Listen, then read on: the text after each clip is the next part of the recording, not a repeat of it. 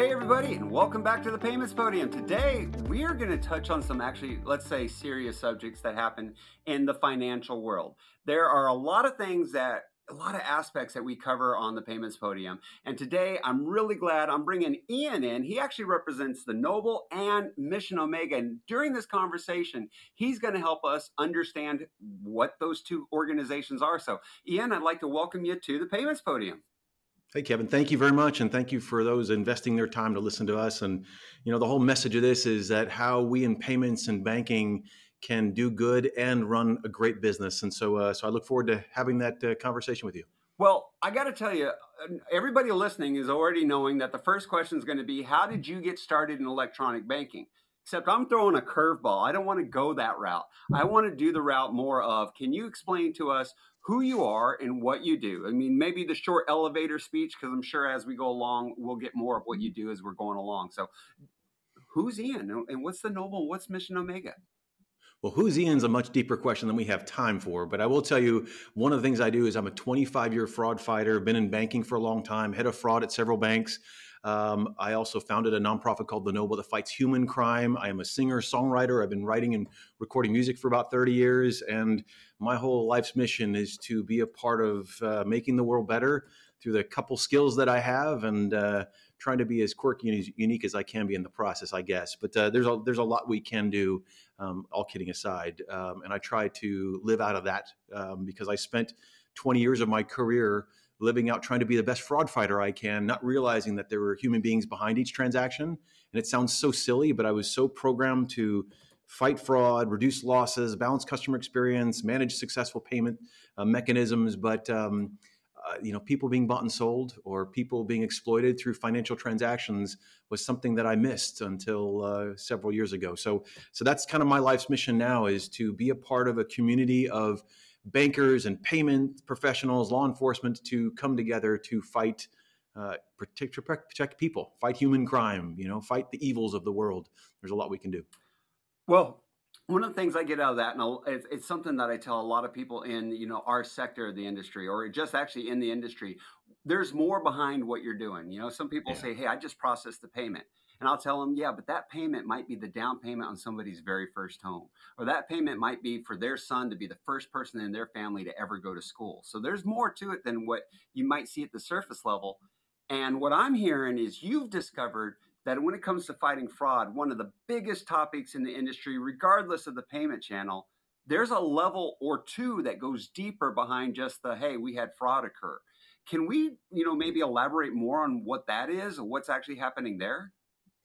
Yeah, so I mean, criminal activities do things for lots of various reasons, but one of them, eh, you know, the financial motivation behind a lot of these financial crimes, if you will, um, using financial twice in a sentence. But I gotta tell you, I think I didn't under I underestimated I didn't realize the financial motivation behind some of these human crimes.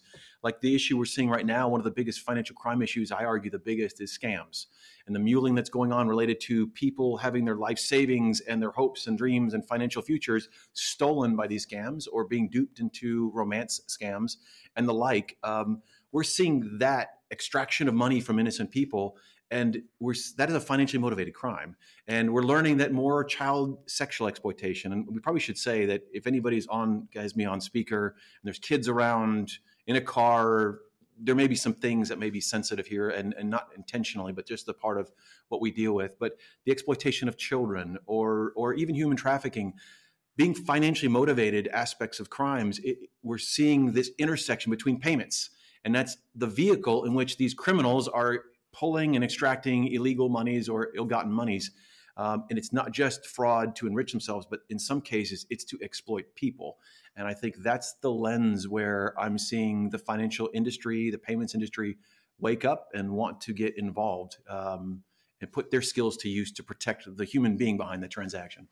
Okay, I've seen you speak before, and I, have done a little research. So I want to clarify that what I'm hearing, and everybody mm. else out there, what they're hearing is if I, if I'm hearing you right, when you say that, hey, there's some of these crimes that take place, you know, the regular scams that we know about, where you know somebody got the romance scam, lost their life savings, you know, where the elderly person got exploited, and the underlying thing is that that money actually goes to fund some of these more evil things that we don't realize or see on such a regular basis. That that money that that person got scammed out of that got stolen from them that thief is even worse and more rotten than we thought and using it to fund the exploitation of human trafficking Kevin, what I'll tell you is like there in the world of human crimes, we focus on four primary human crimes: trafficking, human trafficking, which includes sex trafficking and labor trafficking, which is also known as modern slavery. Um, the United Nations said there's almost 50 million people caught in modern slavery today. That's more slaves than ever in human history. The child sexual ex- exploitation of children sexually through material online, um, through live streaming of videos, all these terrible things that we could talk about. Um, the, the, scams and stealing monies in all various forms, romance scams and employment scams, and all these scams. It's amazing the proliferation of scams that are happening on, and the elder financial exploitation. Um, there are organized rings behind some of these. There are organized rings behind these activities that are targeting innocent people um, to exploit them for financial gain. That's the truth behind so many of these crimes. And so that intersection point, as we're seeing now, and, even more evil, Kevin, is we're seeing the intersection between scams and human trafficking, for example, there's this whole human trafficking centers that are uh, scam centers that are being set up all around the world that are employing and enslaving people to teach them how to commit scams against us and steal money against us. And so they're seeing this intersection, if you will, diversification of criminal rings that are uh, exploiting our financial industry. And that's the part, the underlying part of these, what we're seeing today and becoming more aware of and working with law enforcement on. Well, I got to tell you, I've been in this industry for decades. And I mm-hmm. knew about these countries that are out there that they do. They have businesses set up basically in these countries to rip, yeah. you know, Americans off. Let's just put it like it is. And other countries too. And they will. They'll do the training like you're saying and all that. But I never put together that it's, you know, these guys are so rotten. It's not that they're just stealing from the US accounts, but they're also then using it to fund some of these things that are I mean, they're horrific. So uh, here the next thing is that that's what's happening how do we get across first of all to people in the industry take this even more serious than what you have before mm-hmm. because here's what you're really stopping when you do that you're not just protecting your account holder you're helping a nameless faceless person out there that needs it even more so than you'd ever imagine yeah, so I'm just one of thousands of payments and banking professionals that have come to get involved. Um, the nonprofit I started in 2019 is called The Knoble, The Knoble with a K, uh, made up of financial crime, financial services, executives working with law enforcement around the world, happen to be in the payments and banking industry, coming together to learn together in a non competitive way and try to protect people with the skills that we have, which happens to be, you know, big data and transaction monitoring and, um, and, all those kind of components that are the very nucleus of our successful payment environment worldwide. And so, coming together to learn together and to protect people together, I think, is the realization that we're all walking in. Um, I always like to say, bankers with heart. There's a whole lot of. I mean, the Knoble's made up of thousands of financial, over a thousand financial institutions, thousands of financial crime and fraud fighters and, and retail branch um, employees and such that are coming together to try to be educated and educate each other and support the law enforcement efforts, not just in the U.S. but around the world. Um, and I think that's what's powerful. So how do we come? How do we fight this proliferation of evil? Well, we fight. Um, remember, uh, a lot of evils taking place because they distort what's used, what's intended for good. And we see this a lot, even in the banking sector, when we roll out a new capability or a new channel, somebody finds it and exploits it. That's what's happening. So the way we combat that is with the very tools that we're putting into place and that they're using against us. And it starts with people. Um, that's where the Knoble is a network of people. It starts with people coming in and opening their aperture every day at work and realizing I can do something in my current job to protect people. And so that's the core. We have more good people in the fight than bad people. I think that's the. I, so, I got to interrupt you real quick. Yeah, I know some people yeah. are going the knoble with a K. First, simple, easy question is where, where do we find more information about the knoble with a K in case somebody's looking for? It? Is it noble.org? Do I just theknoble.com? It's funny. I couldn't get org. It's owned by a pest control company, so we are a .com even though we're a nonprofit. So the K N O B L E.com and um, that's that's what we do. And so we do initiatives. We've done initiatives around the Super Bowl. Over 30 banks come together every year to look for detect human trafficking around the Super Bowl. Not that the Super Bowl is linked to an increase in trafficking, but that's a great catalyst. We've done work, work around the World Games. We're doing a project uh, now actively with uh, about 33 of the top 50 financial institutions in the US coming together to detect the child, the exploitation of children um, through financial transactions. It's amazing to me. Credit unions, large banks, small banks, regional payment and payment constructs, and companies coming together, wanting to work together to protect people. Um, because again, they're financially motivated. So, who best to get involved in the fight than the people that show up every day in financial institutions all around the world. And I think that's the premise of the Knoble. That's why I sat, I started it. I was sitting talking to thousands of financial crime fighters in a, in a big conference, and I'm talking about one of our domain topics. And I realized if we could wake them up, they have the best people, the data, training, tools, technology. We'd outflank all the bad actors in the world. And I think that's the crux of the Knoble us coming together, working together to protect people and using the skills we have every day to make money and service customers let's use those to fight evil and i think that's what we've been doing and uh, that's pretty much why after retiring seven years ago from banking i'm now back in full force um, trying to help make the world better with a lot of wonderful people around the world I, I here's what i already think everybody out there listening is, is thinking because i know it's what i'm thinking so what do I do? So if I am that person that's at the credit union, I am that person that's at the bank who's probably, you know, working, let's say in the operations department, working in the fraud department, something like that, who is involved in all of this, you know, the question comes up, what can I do? How can I get involved? What what's the next step for me? I'll answer two simple ways. One has to do with a nonprofit. One has to do with my for-profit I set up. The nonprofit is just getting involved and joining the roundtables. Don't be afraid to ask questions. You in 2018, I was not a human crime expert at all, and I still arguably am not. I'm learning things every day from people much smarter than me. Get involved, bring your heart to work, join a nonprofit movement of financial institution professionals all around the world to learn from each other. That's one thing. You can do that. So then you learn how to take that back to your job. The second example is why I started the for profit company. I started a for profit company with my business partner. And my reason for starting that is to support the nonprofit. We give 10% of our gross revenue. We're now becoming one of the leading fraud consulting companies in the world. Um, it's amazing what we've been able to do. But I was in a meeting at the Tennessee governor's office um, having a conversation with survivor, human trafficking survivor organizations. And I asked, What can I do to help you?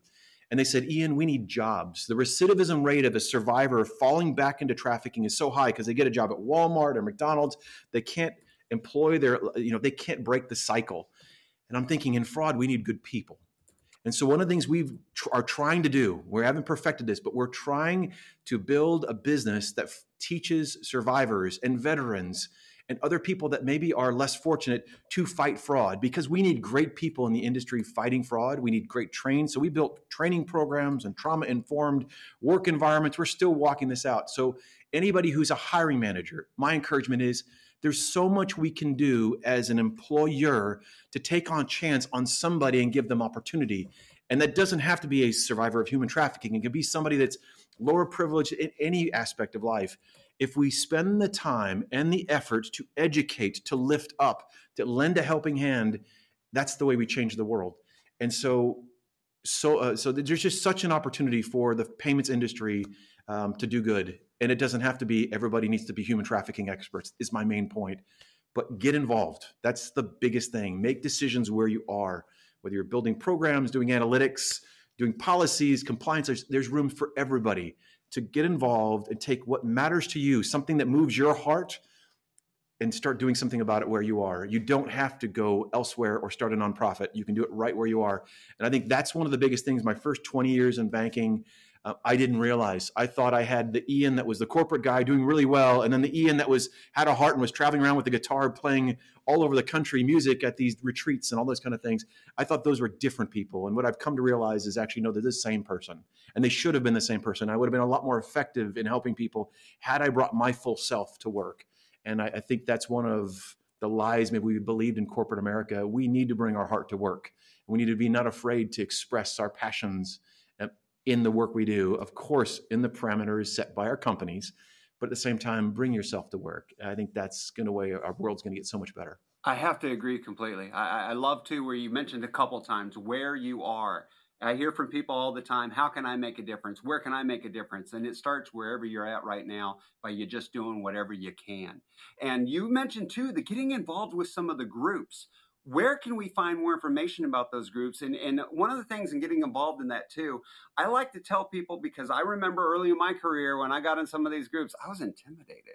There were people, you know, with a lot more experience and education than me, and I didn't want to speak up and say anything. And I had a mentor that said, You don't have to. You just sit there and listen and learn what mm. you can and one day you will speak up and now here i am doing podcasts on payments so you know i know that can happen but where can people find out more about those groups to be able to join maybe go to their manager and say hey where can can we start getting involved in this that's the model. What you just said is exactly the way. So the where you get plugged in, um, check out theknoble.com.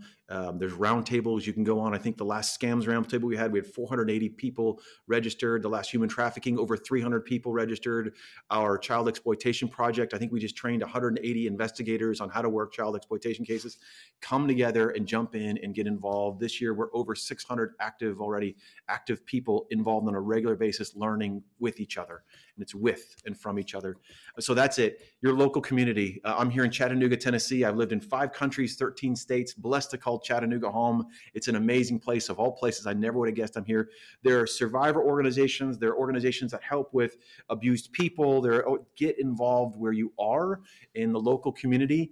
Um, that's that's another avenue. There's there's plenty of them, and so um, I think the goal is is that we have to make sure we're living continual in a posture of learning. And I think we get to a place in our career we think our learning's done when we leave college or we mm-hmm. are in a job for a couple years. But if we can surround ourselves with things that interest interest us, and like you said, ask questions and be open to receiving and figure out in an introspective moment how you can help, not just writing checks. I think that is helpful, but actually get involved with the problem that's near and dear to you with your energy and your fingers and your toes and your feet. And like so i think that's one of the things that we need to learn um, how to do. And i know i've been trying to learn how to do that for the last seven years. Uh, I, am there with you brother. Uh, I, I, tell everybody the best thing you can do today is help somebody else get something done. And you'll just be amazed at what it will do for you when you do something for somebody else. Now exactly right. i also hear this one a lot too. I don't know where to start. I don't know mm-hmm. what to do. I will tell people just google it.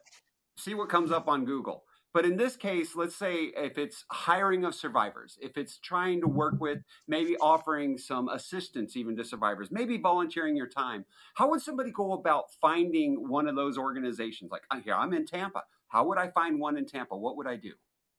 It's recognizing um, what I love to say is, you know, so much of our world, it's not a business business, it's a people business we operate mm-hmm. in. And just know, like, you're a payments expert. Just know that you, those that are listening are in this field and you're an expert in your domain. There are other people that are experts in whatever you have a heart for, whether it's, you know, inner city um, or, or education. And so it's you coming in with the intention to offer what you have to assist them. Um, I have not met a nonprofit organization in any country in the world that has said, I don't need, it has not said, I need help. I mean, that's the important thing. I was at the United Nations a couple months ago and I'm listening about this. The first day was listening from all these amazing organizations all around the world fighting child exploitation. And all of them said, I need help. We need help from the tech companies. We need, and so you just coming in and like you said, Google it, you coming in and understand. And the other thing is, don't be afraid to have this conversation. You don't have to be an mm-hmm. expert. Just to say, you know what, um, with your vendors or with your with, with your local community or with those you're on the phone, just say, have you ever heard of human trafficking? Have you ever heard of child exploitation? Just whatever is important to you, you know, inner city kind of work or education of underprivileged. There's whatever is near. Have that conversation in your circles. I think that's important, and it's be amazing as you start meeting people where they go, I don't know about that, but I know somebody that does. Mm. We have to start leveraging our networks to do good. And so I think that's the part where we all need a little bit of courage and a little bit of, you know, fingers on keyboards, Google it, or be afraid to, to ask your, your current inner circle. And it's amazing how the universe will respond when you put the question out there. Now, uh, to drag it back into a little bit of banking, because I know we're getting out there and I love those types of conversations.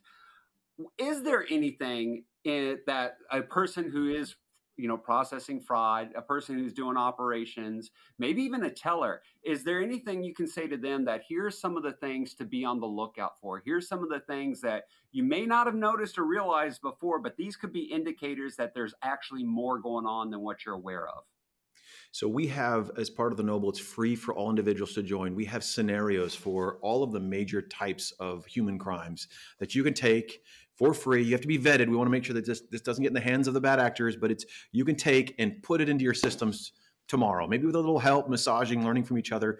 But there's that. What I will tell you is the one really basic example, and anybody that's uh, that knows this is going to know how basic it is.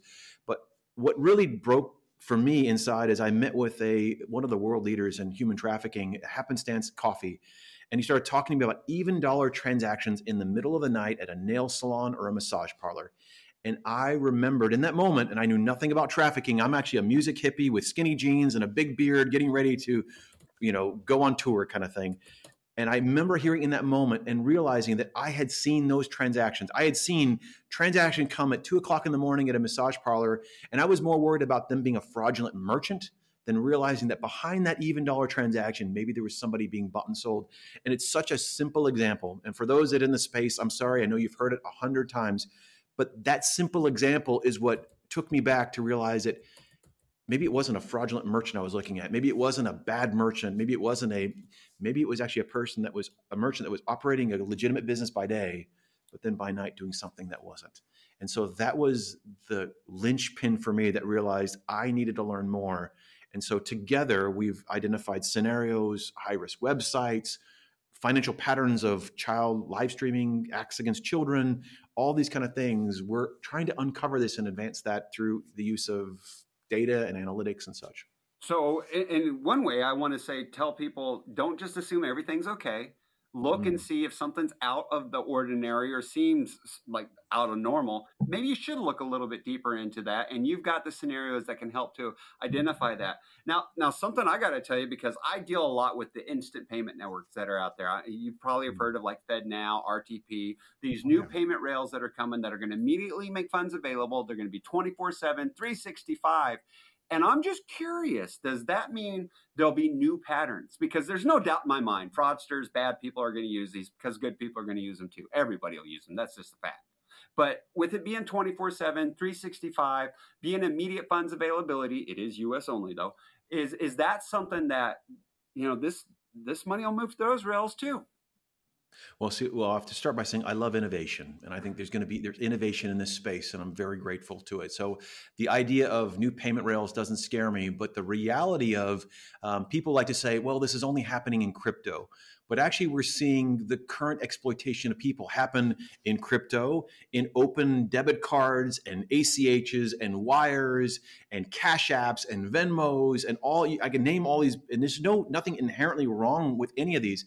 But what we've learned is we did a survey of 19 survivors of human trafficking. I was getting anecdotal evidence from everywhere and I said, I want to hear from survivors. And so we partnered with a survivor organization. And when we talked to them about how the financial industry is being used against uh, against or abused, being used, exploited. Uh, we found out that these traffickers are so organized. They're so uh, they use big banks, small banks, local banks, national banks. They're so structured. They diversify their payment usage. They're, they're not the stereotypical person on the street corner that's not educated. They actually are managing a business in so many respects. So I will tell you the new payment mechanisms, we need to be thinking about the opportunity for exploitation now just like we need to be thinking about how autonomous vehicles will be exploited in the trafficking of people. Like so us as risk professionals us as, as stewards of these amazing innovations that we have we also need to come in and go okay so how would i how would this be used for evil? And then we need to preemptively start putting controls in place. And i think that's the key. There's so many good people at the clearinghouse and the fed that are smart and are think trying to think ahead um, but it's going to take all of us working together and um, you know opening our aperture just a little bit to start worrying not just about financial problems like fraud and money laundering, but human problems. I got to agree. I, I, think, you know, we've got all different types of fraud controls and concerns. Let's put them there. Let's understand there's deeper levels to why we're putting them there and also you know want to tell people be prepared for when you do identify that something happens to have policies and procedures to stop it from ever happening again. That that, that is one of the key things. Now uh, before we run out of time I want to make sure that people understand you've got two companies that you work with. You got the Knoble and you got Mission Omega. Both of them serve great purposes in helping humanity, in my opinion, and the mm-hmm. banking industry. So, can we just end by clarifying the difference between the Knoble and Mission Omega and where people can find more information on the two? Yeah, the Knoble is the nonprofit I started in 2019. And Knoble with a K. With the, Knoble with a K, the K-N-O-B-L-E dot com to work together in a neutral, non-competitive environment, what used to be competitors coming together to protect people. That's the reason I'm I cut my beard and wear, wear normal jeans now. Mission Omega is the for-profit company I founded with Ben Wallach to bring integrity back to the fraud services space and live mission through work and a mission of protecting people to go ahead and employing people. And so that is missionomega.com we have over 37 fraud consultants. Uh, we serviced over almost uh, 25 clients. We've only been around for two years. Um, we have operation centers and consulting and that whole thing is to try to do work differently. So missionomega.com on that. Um, really trying to do work differently personally. And uh, and I know there's a lot of people coming around to want to do the same. So thank you, Kevin, for this opportunity. Um, Absolutely. Um, Ian, thank you for being here. And for all of you listening, again, that is the Knoble with the K, theknoble.com, uh, where you can go find out about the nonprofit, and then missionomega.com, where you can find about the for profit. Both of the organizations working to do what they can to help stop, you know, some of these bad things happening in the world. And for those of you listening, if there is a topic or even a speaker that you think needs to be on the payments podium, email me, Kevin at paymentsprofessor.com. I'll do my best to get that topic addressed or to get that speaker on here But for now, I'm going to have to say, class dismissed.